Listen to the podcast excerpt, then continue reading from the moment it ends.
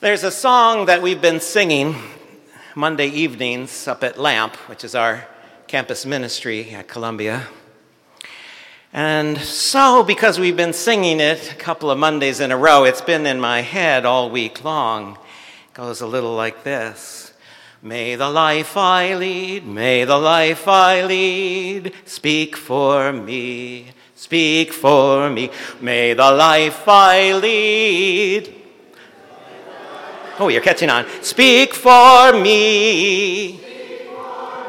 When I come to the end of the road and I lay down my heavy load, may the life I lead, may the life I lead speak for me. It's catchy, right?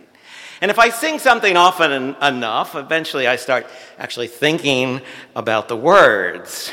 And so, what is there about the life that I'm leading that speaks for me? And if it's the things I am doing and the life I'm leading speak for me, then what are they saying about me? That's maybe not a question on the mind of the unnamed woman in our story today. This woman with an alabaster jar of pure nard that she impulsively breaks and pours over the head of her friend Jesus. So, wouldn't she be so surprised to know that 2,000 years later we'd be telling this story and remembering what it is that she did for Jesus on that day? Or maybe she wouldn't be surprised. After all, Jesus says, doesn't he? Truly, I tell you, wherever the gospel is proclaimed in the whole world, what she has done will be told in remembrance of her. Surely she overheard that. Or maybe not. Maybe she has been stung by the unexpected criticism by some unnamed self righteous onlookers. Why did you waste that stuff? Why did you waste why did you waste all that stuff? Mark doesn't name these unnamed onlookers. But the later gospel writers, the ones who came after Mark, the other three, can't resist deciding who it was who said this. According to Matthew, it was the disciples who criticize her. For Luke, it's a Pharisee. That's convenient if you need a random bad person pick a Pharisee. But for John, it's Judas. Even more convenient. Because I think it's easier to picture somebody specific, especially a bad guy who's doing this blaming, shaming, and flaming. That way, we don't have to wonder how we ourselves would react in a similar kind of a circumstance where it's so easy to pick nits, to criticize, to find fault how would we have reacted? Not that they're wrong, whoever they were. 300 denarii was a lot of money. You might ask, how much money? Thank you. It's about a year's wages for an average worker. And at least some of these disciples were probably average workers, at least while they still had their jobs. Surely something else could have been done with this expensive alabaster jar of pure nard. Surely something else would have been done if it had been left up to them. Or maybe not.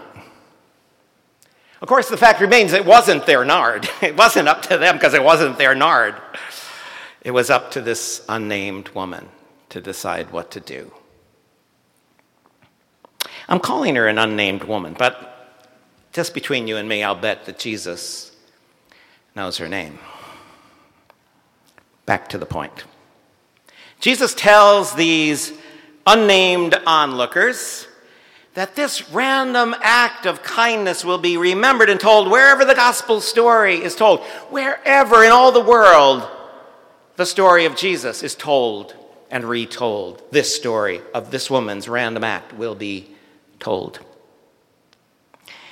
And like the song that we sang a moment ago, she lets the life and the love that she brings speak for her And it speaks volumes, I think. We don't know what she has in mind at that moment when she breaks open the jar and she pours the ointment over the head of Jesus. It's kind of an odd thing to do, I think. Maybe it's as simple as this. Maybe she senses that he's tense and weary and, and warm and needs something soothing and cooling and calming. That's like that in the way this scene plays out in Jesus Christ Superstar, where Mary Magdalene, who, by the way, is almost certainly not the woman in this story, but it's convenient, almost certainly not, but who is depicted here. She sings, Sleep and I shall soothe you, calm you and anoint you, myrrh for your hot forehead. Oh, don't you know? Everything's all right, yes, everything's. I just couldn't resist bringing Superstar into this. I always wanted to play Mary in that show. But whoever she was, whatever her intention, her random act of kindness immediately takes on a much bigger significance. And it does that in, in three possible ways that I want to share with you. First, it's as Lee was hinting at, it's an act of extravagance. It's an act of extravagant love. In a world where we so often assume scarcity, this is something else going on. She acts out of abundance, as though alabaster jars of pure nard are just a dime a dozen, which surely they're not. Second, possibly it's an act of christening, literally, an act of christening an act of anointing. If Jesus comes to be called the Christ, which means anybody? Any seminarian, perhaps? The anointed one. It's the Greek form of the Hebrew Mashiach, the Messiah, the one who's anointed. And if Jesus becomes the Christ, then this is the act of anointing, the only act of anointing that we hear about that marks the Christ as the one who is anointed by God. In the Hebrew scriptures, the prophets or priests are the ones whose task it is to anoint the kings of Israel. But Jesus is not going to have the priests do this anointing because uh, if you noticed in the story, what do the priests want to do to Jesus? This is like, they want to kill him. Yeah, thank you. They want to kill him. Far from it. That's a very different thing. They've set themselves up as his enemies, not his anointers.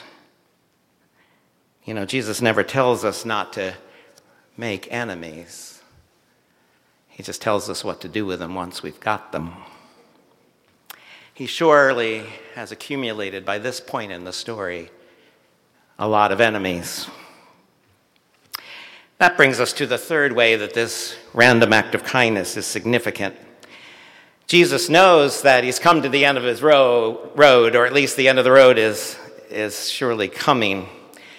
In a few days, he will gather his disciples for that one last supper. And then, as soon as the supper is over, they'll go out to the garden and they'll sing and they'll pray. And then, in a rush of events, Jesus will be arrested. He'll be imprisoned and he'll be executed. He knows this. The disciples don't seem to have caught on to this, even though he has told them throughout the Gospel of Mark again and again and again, this is what's going to happen. And we're like, mm, nah, I don't think so, or mm, that couldn't happen. But he tells them, but maybe this unwoman knows, this unnamed woman knows that. Maybe this unnamed woman senses that the end of the road has indeed arrived for Jesus, that the forces of fear and oppression have been closing in on this person she loves so much.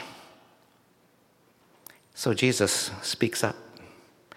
And he says to these criticizers, let her alone. Why do you bother her? who are you who to criticize her? Who are you who to despise her? Leave her. Oh man, we'll have to do that sometime around here. Why do you bother her? She's done something important. She's done something significant. She has done something vital for me. Literally, it says she's done something kalos, something beautiful for me. She's done what she could do. She has anointed my body for its burial. Well, we know the end of the story. So we might remember that events are going to happen for Jesus and to Jesus so quickly that there'll be no time after he's killed to prepare his body for burial. That's what's going to bring the women to the tomb on that Easter morning. We're getting ahead of ourselves, but finally, Jesus makes that amazing prediction. Wherever the good news is proclaimed anywhere in the world, she will be part of the narrative. He says, Let this thing she did speak for her. Let this thing she did speak for her. I have come to the end of my road. I must take up my heavy load. Let this thing she did Speak for her. You never know what big or small thing that you do will linger on after you do it, will matter, will have meaning for somebody. Because the things we do matter. The things we do mean something. And it's easy to think it's the big things if we do big things, but most of us don't do big things. But we do a lot of little things, and they matter. They matter to us. They matter to the people we love. They matter to the people we don't love. And they matter to God. They matter to God. Let's pray to God.